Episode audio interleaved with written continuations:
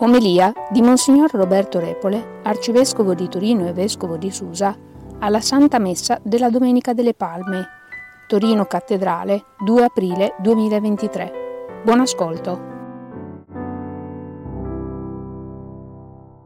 Abbiamo iniziato il lungo tempo, il lungo itinerario della Quaresima, contemplando Gesù nel deserto, da solo, nel digiuno con una voce che alla fine si è fatta intensa. Se tu sei figlio di Dio, se tu sei figlio di Dio. Una provocazione terribile che all'inizio della sua missione provocava Gesù a mostrare la sua identità in un modo diverso da quella che era davvero secondo le aspettative della gente, secondo le aspettative della potenza, della gloria, del successo.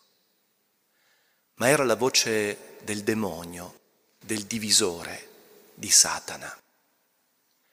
E concludiamo il tempo della Quaresima contemplando l'immagine di Gesù solo sulla croce ma con delle voci analoghe, le voci dei passanti che gli urlano dietro se tu sei il figlio di Dio adesso scendi, le voci dei capi e dei farisei che gli dicono la stessa cosa, la voce provocatoria dei malfattori che muoiono accanto a lui.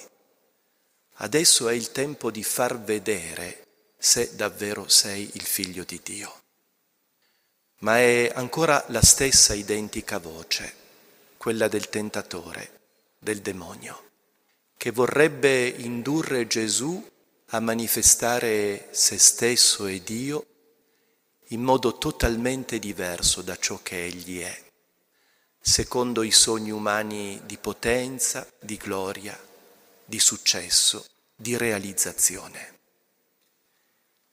Ma Gesù non scende da quella croce perché soltanto non scendendo da quella croce può manifestare che cosa significhi davvero che Egli è il figlio di Dio e chi sia quel Padre a cui grida nella preghiera, emettendo lo Spirito.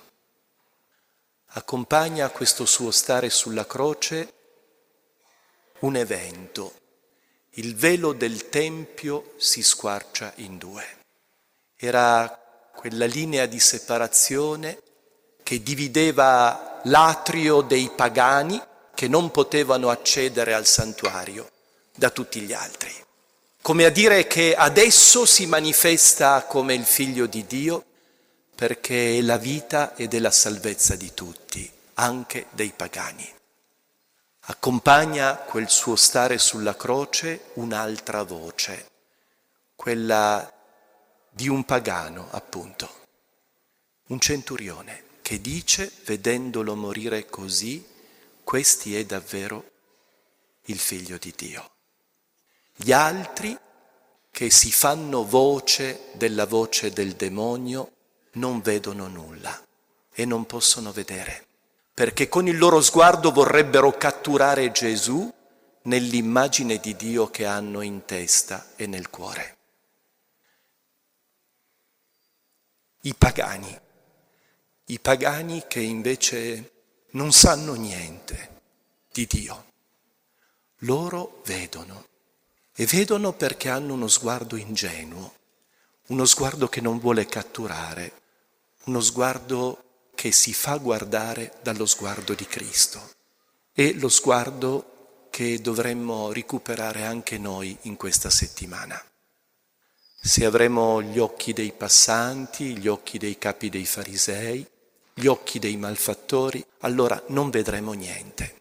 Sarà l'ennesima Pasqua, uguale a tante altre, e potrebbe addirittura essere un rito vuoto. Se recupereremo lo sguardo ingenuo del pagano, di chi non sa chi sia Dio, allora ci potremo far guardare da Gesù e allora questa sarà davvero una Pasqua inedita, nuova, mai vissuta prima.